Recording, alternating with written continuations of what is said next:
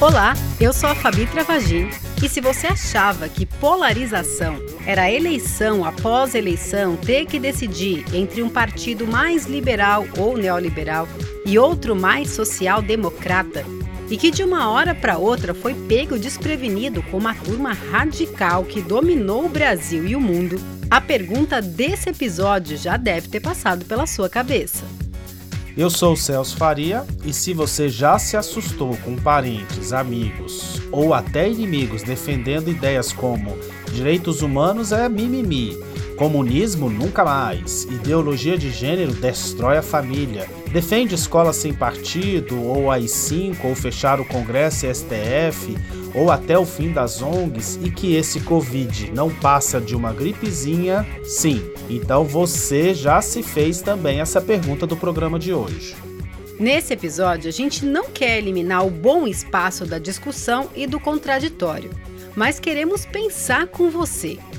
Que direita é essa que ocupou os discursos e anseios de parte da população mundial e brasileira? E aí, nessa agenda de hoje, tem muita coisa que pode te ajudar.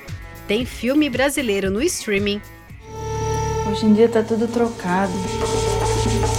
Eles é que ganham dinheiro. Eles têm a posse da terra, aquela banda de lá é deles. Tem séries não tão inéditas e outras saindo nas plataformas. I will not live in fear. Fuck these white people in charge. They don't play fair, so why should we? It ain't about whether you win or lose. What's important is being in the room. Tem literatura e documentários. O professor da USP, Denis Oliveira, nos ajuda a entender melhor sobre a direita aqui no Brasil e no exterior. Conservador é a ideia de conservar estruturas, né? Então, direita e conservadorismo são é, palavras que se aproximam. E também temos teatro com o ator Felipe Ramos e Lucas Beda, que contam sobre a Mungunzá Digital e a peça Por que a Criança Cozinha na Polenta. Somos um país livre. Todas as pessoas ser iguais.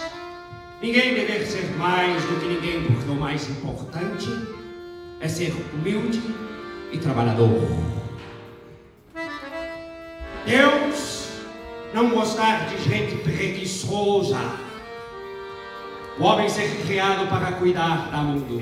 Separa a camisa verde e amarela, faça seu drink de cloroquina e vem com a gente nessa trilha.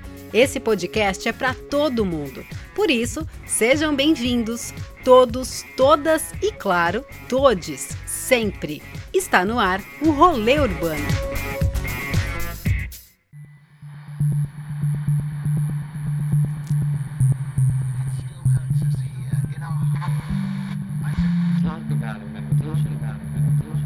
Recessão, queda do padrão de vida e crise migratória foram temas que estiveram no debate em algumas eleições no mundo e no Brasil. Aqui também entrou na pauta a forte cruzada da anticorrupção e uma revisão de costumes e direitos civis. Tudo isso dominado por muito compartilhamento de notícias em redes sociais e fake news. Hungria, Polônia, Áustria, Itália, Suíça, Dinamarca, Filipinas, Turquia, Estados Unidos e Brasil são países em que chegou ao poder, conforme denominado pelos cientistas políticos, uma direita populista. Mas de onde vem o termo direita e esquerda? Os termos direita conservadora são termos semelhantes, né? Este é o professor Denis Oliveira, doutor em Ciências da Comunicação, professor da ECA da USP e autor dos livros A Luta contra o Racismo no Brasil e Jornalismo e Emancipação, uma prática jornalística baseada em Paulo Freire. Os termos direito conservadora são termos semelhantes, né? Porque o direita vem do, justamente é, da experiência do parlamento francês logo após a Revolução Francesa, em que os segmentos que defendiam é, as classes dominantes, as elites, sentavam-se à direita do Planalto E os jacobinos, né, aqueles é, partidários parlamentares que defendiam os direitos do povo, sentaram à esquerda. Então, é, convencionou-se chamar né, aqueles políticos que defendem os interesses dos segmentos dominantes de direita e os políticos que defendem os segmentos populares né, em prol de uma sociedade mais equilibrada, mais justa, é, de esquerda. Tá essa ideia. Professor Denis, conta pra gente como aconteceu essa ascensão da direita. Essa ascensão é produto justamente de transformações aí na, nos modelos de produção do capitalismo. É, à medida que o capitalismo se globalizou e se concentrou em grandes monopólios, então esse modelo de produção de capital globalizado e monopolizado, ele prescinde é, de um arranjo institucional democrático. Então o que acontece? Você vai criando governos que meramente são administradores da máquina pública em prol, em benefício desses monopólios. Daí então, né, que eles vão restringindo uh, qualquer tipo de controle social, de participação da cidadania, de direitos sociais e tudo isso. Então essa a característica dessa direita que está subindo, né, uma direita que tem uma lógica nazi-fascista, uma lógica autoritária, bem diferente, por exemplo, é, de você pensar a direita é, mais no sentido liberal, que quer manter aí né, os, os direitos, né, o, o livre fluxo do capital, a livre iniciativa, que até restringir né, alguns direitos sociais, mas que respeita as regras do jogo democrático. Então essa a, a característica, a particularidade dessa direita que tem, vem subindo ao poder. Mas vem cá, toda a direita é conservadora? Conservador é a ideia de conservar estruturas, né? Então direita e conservadorismo são é, palavras que se aproximam, porque evidentemente se você tem uma sociedade no qual é, os interesses dos mais poderosos estão sendo preservados, a direita tende a ser conservadora, já que ela vai, vai defender o direito desses é, mais poderosos, né, desses setores hegemônicos, aí dominantes, e aí então quer conservar as estruturas para que se mantenham é, essas uh, estruturas, tá? Então a direita é conservadora nesse aspecto. Uh, agora, conservador também pode ser ampliado para outros sentidos, por exemplo, conservador no sentido dos costumes, né? Então a pessoa conservadora é uma pessoa que é pouco afeita a transformações, por exemplo, em costumes morais, em hábitos, etc. Tá? Então, o conservador ele pode ser aplicado para outros, outras dimensões que não necessariamente no campo da política. E a direita brasileira, liderada pelo bolsonarismo, já foi criticada, inclusive, pela direita de outros países. Existe diferença entre elas? É, o problema acontece, né, que a direita bolsonarista é uma direita extremamente atrasada, né? É uma direita que, por exemplo, ela tem tido uma postura abertamente, né, descaradamente submissa aos Estados Unidos e por conta disso tem abandonado os interesses geopolíticos, né, de outros países, né? Então, por exemplo, a polêmica que o Jair Bolsonaro teve com o presidente da França, Emmanuel Macron, que é um político de direita, um político conservador, né, por exemplo, vai nesse sentido.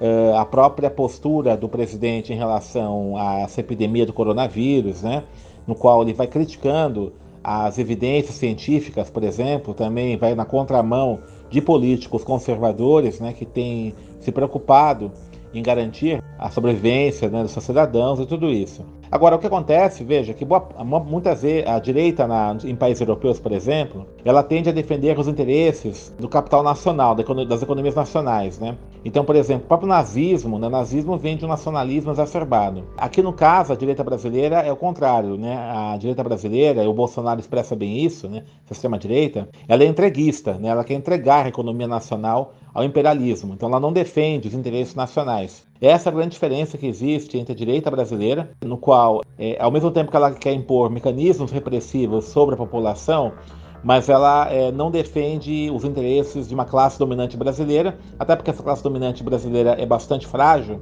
e aí então ela se é, submete então aos interesses do imperialismo mundial. Então por isso que existem essas diferenças entre a direita brasileira, né, a extrema-direita brasileira, extrema-direita, melhor dizendo, do Bolsonaro, né, e a extrema-direita ou direita de outros países. Perfeito. Professor Denis, e para começar a nossa agenda de hoje, dá uma sugestão para o nosso ouvinte para ele poder entender um pouco mais sobre o tema. Para a gente poder compreender essa questão é, das polêmicas né, ideológicas, né, para além é, de um discurso é, mais fanático, né, mais fundamentalista, eu recomendo é, o filme Ele Está de Volta, Opa, vamos rolar a vinheta de cinema. Rolê Urbano no cinema. Um filme interessante que ele fala é, do retorno do Hitler, né? Um filme alemão. Então o Hitler retorna né, à Alemanha tá? É uma coisa até meio caricata, né, em alguns momentos, mas mostra que o retorno de Hitler não é da figura do Hitler, mas mostrando que as ideias nazistas estão presentes ainda na, na em boa parte dos valores é, dos cidadãos médios, cidadãos médios, né? É, tem razão. Essa mistura de raças é contra a natureza. É só olhar para o pastor alemão. Ele é de raça pura. É verdade. E se você pegar o pastor e misturar com você, o que é que vai virar? Um pastor Bacê? E como ele vai ser? Estranho. Agora imagine. Sobe aqui. Que dois pastores Bacê cruzem, um com o outro. Eles nunca vão gerar um pastor alemão de novo. E aí não vai mais existir nenhum pastor alemão. É verdade. A raça vai ser extinta. É. E é exatamente isso que está acontecendo na Alemanha. Então esse filme Ele Está de Volta é muito interessante para que a gente possa enxergar fenômenos como esse do Bolsonaro, né, da extrema-direita no geral, não como produto de é, apenas né, de ações de pessoas é, ou das pessoas que estão eventualmente no poder, mas como expressões de valores ideológicos, valores culturais que são expressos por boa parte dos cidadãos. Tá? Então eu recomendo o filme Ele Está de Volta. Ele Está de Volta é um filme de 2015. Uma ficção que tem cara de documentário ao formato do clássico Borá e tá na Netflix. Muito obrigada, professor Denis, por participar aqui do Rolê Urbano. E já que a gente está falando de cinema, temos mais dicas para quem se liga no rolê. Então, dentro das dicas não inéditas, mas que dialogam com o programa de hoje, eu recomendo um documentário aí muito importante que é o Privacidade Hackeada, que foi lançado no início de 2019. Bom, o crescimento dessa direita é, está fortemente relacionada com a depreciação dessa imprensa oficial e a proliferação das fake news, né? E que esteve presente no processo de votação do Brexit, da eleição do Trump e do Bolsonaro, que o filme relata bem ali no finalzinho dele. Dia desses até ouvi uma pessoa próxima falar que nem mais lê jornal e assiste telejornal, que só vê notícias no WhatsApp e nas redes sociais. E é tudo que o documentário explicita nesse processo de manipulação das opiniões e dos compartilhamentos das redes sociais, sabe? Bom, põe aí na sua lista se ainda não viu. E vamos falar agora de ficção, que acaba de entrar no streaming após uma curta passagem pelos cinemas no início desse ano. E a gente está falando do filme Açúcar, estrelado por Maeve Dickin. Betânia, tu sabe que a situação do engenho Vanderlei não vai nada bem. Tem um bocado de processo trabalhista pipocando lá na justiça. Vamos fechar logo esse negócio, Betânia? Sabe há quanto tempo minha família é dona dessas terras? Maeve interpreta nesse filme a Maria Bethânia. O nome da personagem realmente é uma homenagem à cantora e que retorna à fazenda da sua família, provavelmente para resgatar aquele ar de aristocrata rural que foi um dia. O filme é escrito e dirigido pela Renata Ribeiro e pelo Sérgio Oliveira e marca o segundo encontro dos diretores com a atriz. Né? Eles estiveram juntos no filme Amor, Plástico e Barulho. A jornada da Betânia tem muito a ver com essa direita brasileira que escamoteia as suas complexidades e questões, né? Por exemplo, o branco versus o negro, o que é alta cultura e o que é cultura popular, realidade e imaginação. E daí os roteiristas usaram elementos do realismo fantástico tanto para criar suspense ali na, na narrativa, como para criar paralelos com o branco colonizador e português. Nosso povo foi esquecido, foi massacrado. Acabaram com as árvores, acabaram com as lendas, acabaram com os mitos. E gente tá aí, de pé. Mas sem verba, ele vai cair. A gente precisa conhecer os nossos inimigos. Vocês são muito engraçados, né? Eu sou uma Vanderlei. A terra que tu vive é da minha família. A terra que tu vive é o que te dei. Tu pensa que eu não sei das coisas, não é? A gente é igual.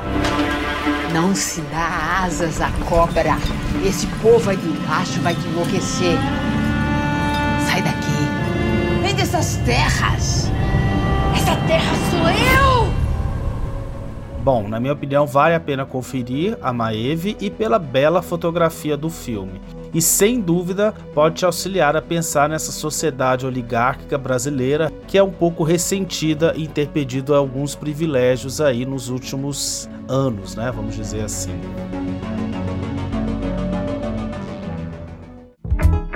Que situação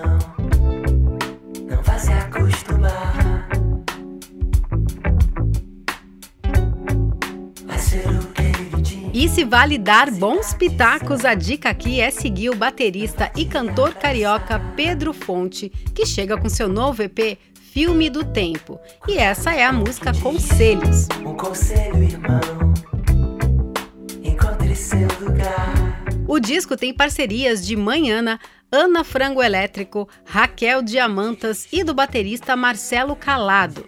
Aumenta o seu som e, como ele aconselha, nada de seguir as velhas músicas. Pra seguir, não vale cantar. E agora vamos de quê, Celso? Vamos de série e temos séries velhas e novas. Essa velha é de um ano atrás, mas hoje em dia um ano já é bem velho, né? E quando eu pensei aqui no roteiro de hoje, não podia faltar a série da HBO Years and Years. Look at the state we are in. God knows we need to shake things up. So, I propose that in order to vote, every British citizen must take an IQ test. What did she just say? Are you saying that some people are too stupid to vote? I've got you listening now, haven't I? Esta aí que você acabou de ouvir, sugerindo que todos os ingleses deveriam fazer exame de QI antes de votar, é a Vivienne Rook, personagem da Emma Thompson. Ela tem exatamente esse tom de deboche, de sincerona que a gente tá bem acostumado, né? E é o que encanta muita gente ao se interessar por esses políticos que passam a chamar a atenção do eleitor. Years and Years é uma distopia que acontece de 2019 até os próximos 15 anos. Um exercício ficcional de como seria o mundo se uma direita antissemita, conservadora, sem respeito à natureza e os direitos civis, assumisse o poder. I'm only just beginning. What's it going to be like for you? We used to think the news was boring. It turns out we were born in a pause. I love it. The whole system's in pieces. So nice to have you back. you met my sister once. Was I nice? What sort of world are we in? Hello, Mummy. We will change forever. I vote for Don't you dare.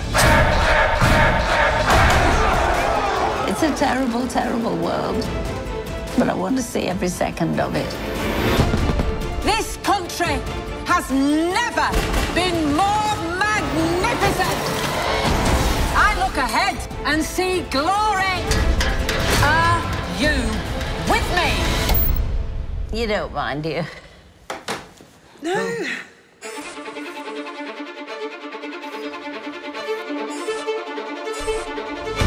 São episódios de uma hora que tratam de migração, homofobia, o mundo das notícias, da fake news, dos subempregos diante do fenômeno do Uber e até do rap aqui no Brasil. E tem até a questão do ser humano como ciborgue. É uma série que quem não viu tem que ver.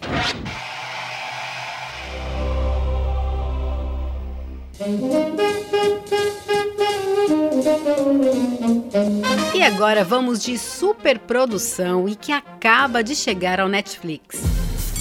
This town's all about dreams. And some of my customers don't just come here for gas. What's the password again? Dreamland. Dreamland. I want to go to Dreamland. You get in the car with them, have a drink maybe. You know, sometimes, sometimes you have to service them. No, I came here to be a movie star. I want to take the story of Hollywood and give it a rewrite. Ace has a picture that we're very excited about. It's about fame and what Hollywood does to people. This is our screenwriter, Archie Coleman. Pleasure to meet you. You're colored. I love it. Rolling! If we change the way that movies are made, Coffee, Miss Lala? I think you can change the world. I want you to be the star. Really? If you want something, you have to declare it. I'll do anything. I am not just a star. I am a star maker. All right, everyone, roll cameras. This studio is risking everything. We're already seeing pushback. Hollywood é mais uma superprodução da Netflix, do showrunner Ryan Murphy, que já trouxe para a plataforma séries como Pose e American Crime Story. Hollywood conta a história de um grupo de aspirantes que sonha com estrelato em Los Angeles após a Segunda Guerra Mundial. E aí a série foca nessa direita branca norte-americana conservadora e preconceituosa. A série é uma produção muito bem feita e vale mesmo o show. Eu, na verdade, tenho um porém com o final que parte para uma narrativa de catarse, sabe? Resolução. Sendo que, na verdade, a Academia de Cinema americana continua sendo bem conservadora, onde negros e gays foram e talvez até são bastante discriminados ainda. Então, nesse caminho, parece que a série dá uma certa ilusão de satisfação, sabe? e aí pode criar um conformismo com a realidade, algo que a direita quer muito com as tais produções de massa, né?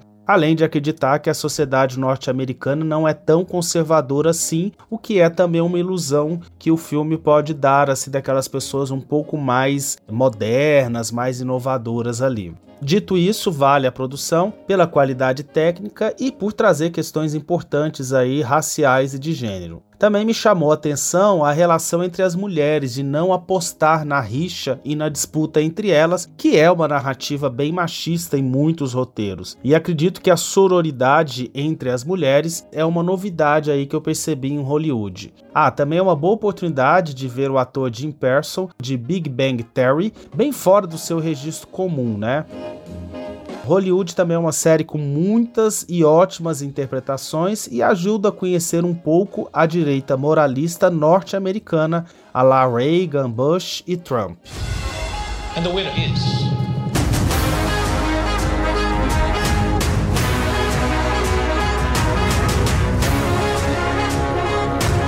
You got this silly dream in your head and it's making our lives harder. You bet I got a dream. And I'm not the only one. A Hollywood dream, that's everybody's dream.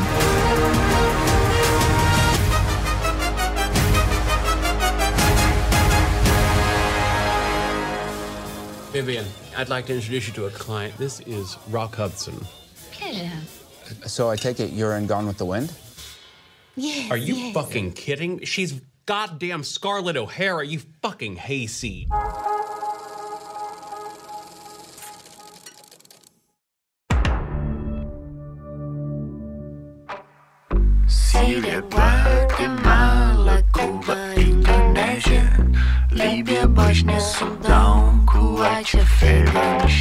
Esta é a Polícia do Mundo, do carioca Vovô Bebê.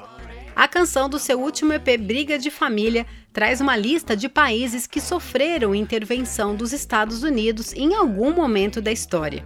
O EP, que conta com um grupo de instrumentistas, é considerado por Vovô um disco de banda. Aumenta o volume e curte esse som.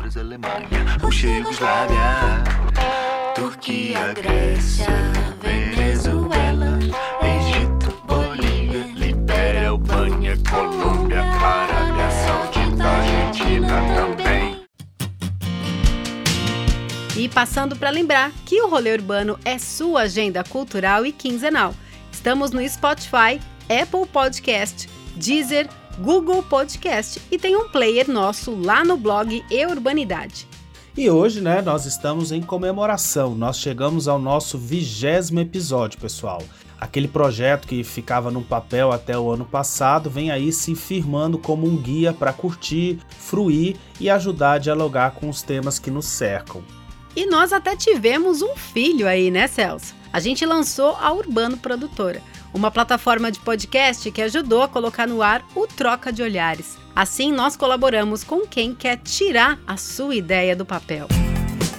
Realização Urbano Produtora. E sigamos em frente, divulgando cultura e ampliando nossas percepções sobre artes aqui no rolê. Por isso, se você está curtindo, siga e principalmente compartilhe o rolê urbano. Assim, mais pessoas poderão ouvir e a gente continua aqui trazendo muito conteúdo bom para vocês. Rolê pela literatura.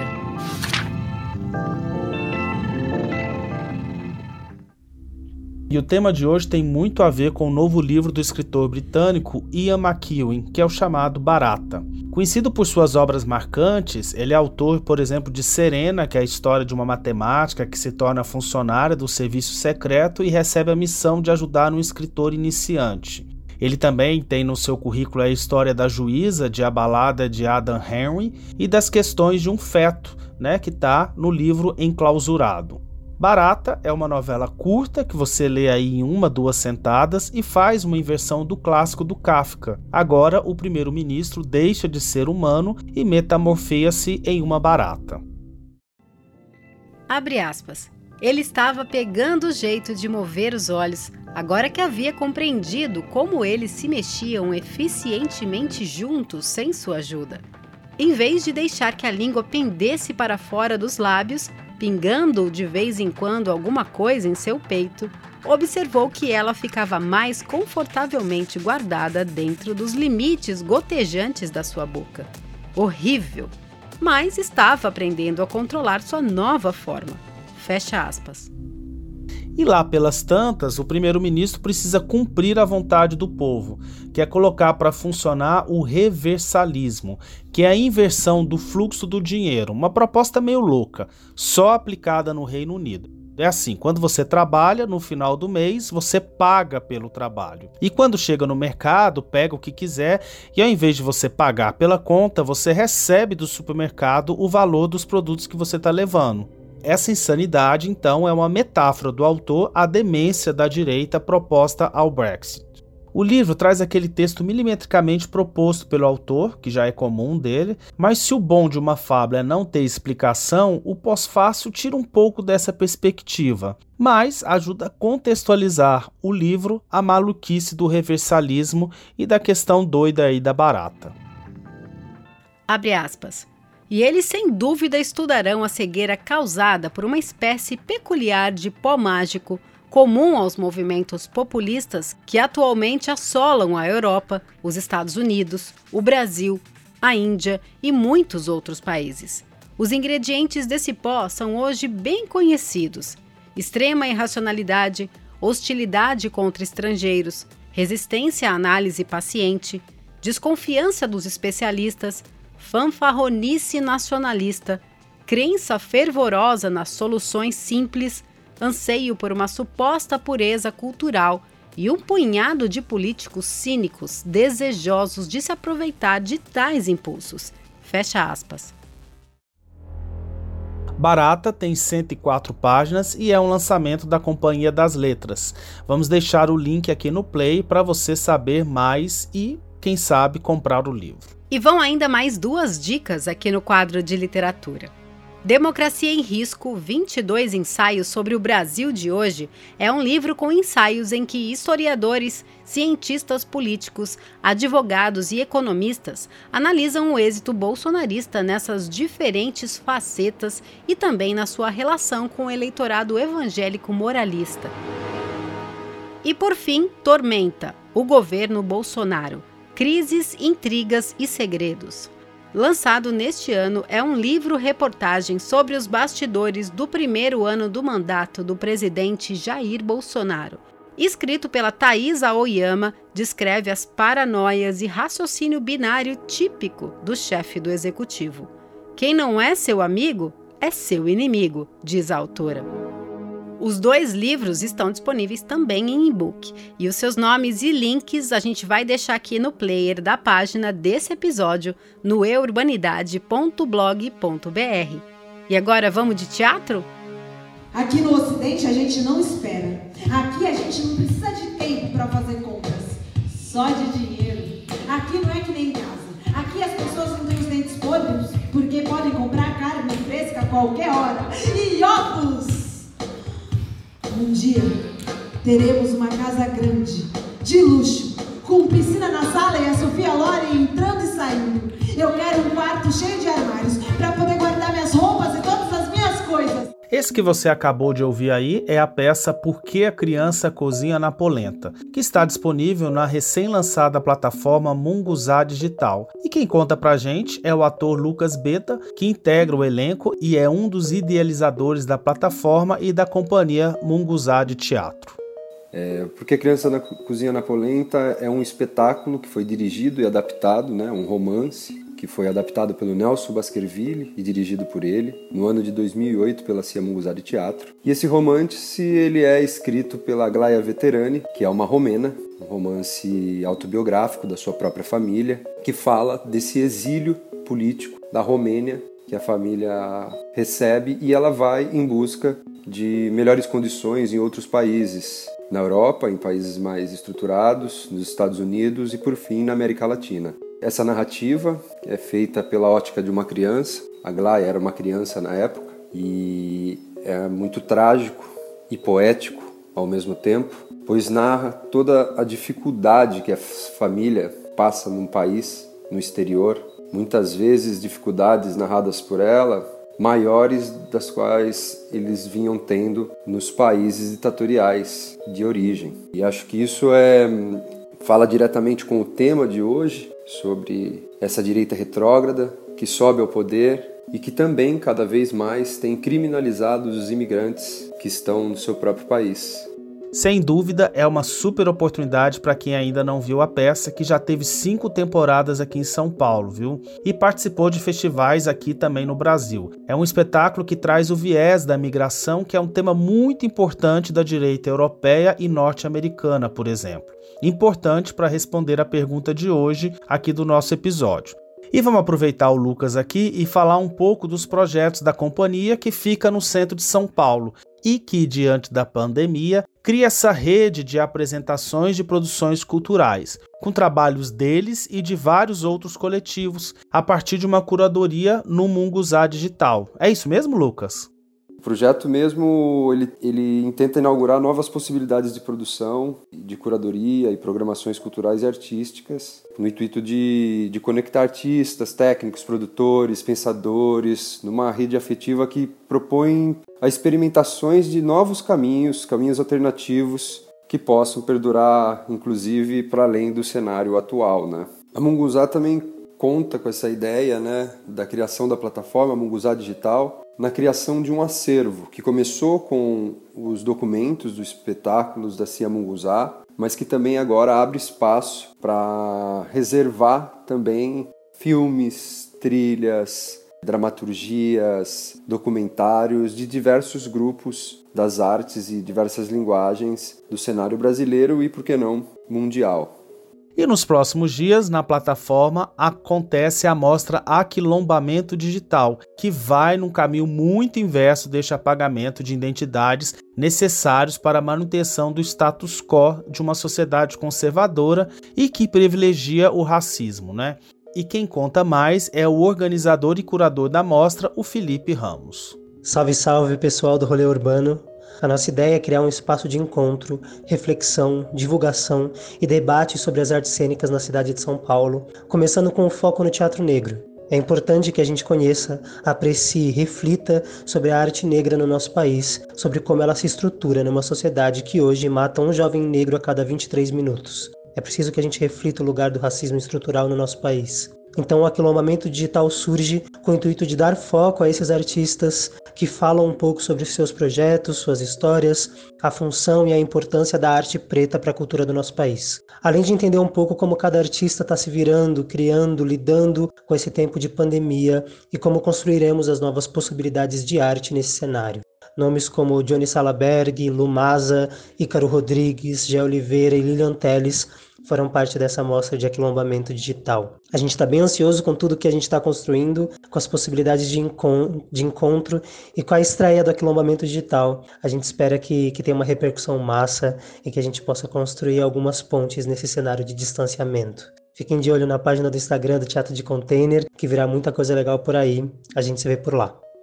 E para terminar, não podemos deixar o pessoal do Munguzá passar por aqui no rolê sem falar da atuação deles na região do centro e principalmente agora durante essa pandemia. E após investigarmos sobre que direita é essa, é um bom exemplo da gente sair um pouco da reflexão e ir para ação. Para além da Mungunzá Digital, o Teatro de Contêiner, a Cia Mungunzá, tem atuado no território, no teatro, a gente tem servido né, de, de ponto logístico do Médicos Sem Fronteiras e diversos coletivos de direitos humanos que atuam na região. Hoje o Teatro de Container tem oferecido marmitas na hora do almoço, são 500 marmitas diárias. Em três meses vamos totalizar 40 mil marmitas distribuídas para as pessoas da região. Coletivos né, como Craco Resiste, Pagode na Lata, Tem Sentimento, tem atuado juntamente né, nessa distribuição, bem como também na, na conscientização de autocuidado, com entrega de máscaras, fazendo limpeza, distribuindo álcool e conjuntamente com a Casa do Povo e outras instituições do entorno do Bom Retiro e da Luz Santa Ifigênia, tem uma campanha que tem arrecadado dinheiro e isso tem sido revertido em cestas básicas que são distribuídas. Então, quem quiser entrar nas nossas redes sociais, agora temos um novo perfil do Teatro de Container no Instagram, também temos o perfil da Cia Mungunzá no Instagram, no Facebook, a página e o site www.ciamungunzá.com.br. Lá a gente atualiza as maiores necessidades, né? Agora estamos buscando, em função do frio, doações de agasalhos e cobertores. Perfeito, Lucas. Vamos deixar o link da Companhia Munguzá aqui no player e lá na página do blog. Clica, pessoal, para conferir a programação da plataforma e para saber como contribuir com essas ações que envolvem muitas pessoas em situação de rua no centro de São Paulo.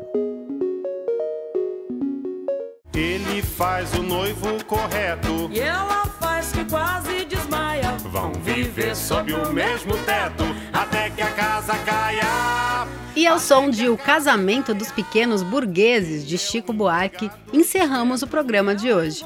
A trilha não poderia ser melhor, né?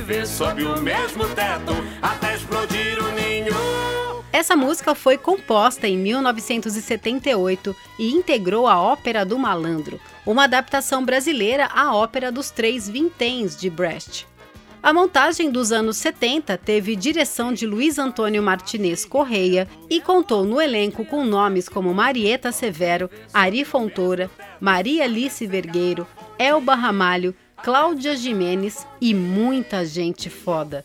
Em 2014 teve uma versão aqui em São Paulo, dirigida por Kleber Montanheiro. A gente recomenda você adicionar na sua playlist. Só tem música massa.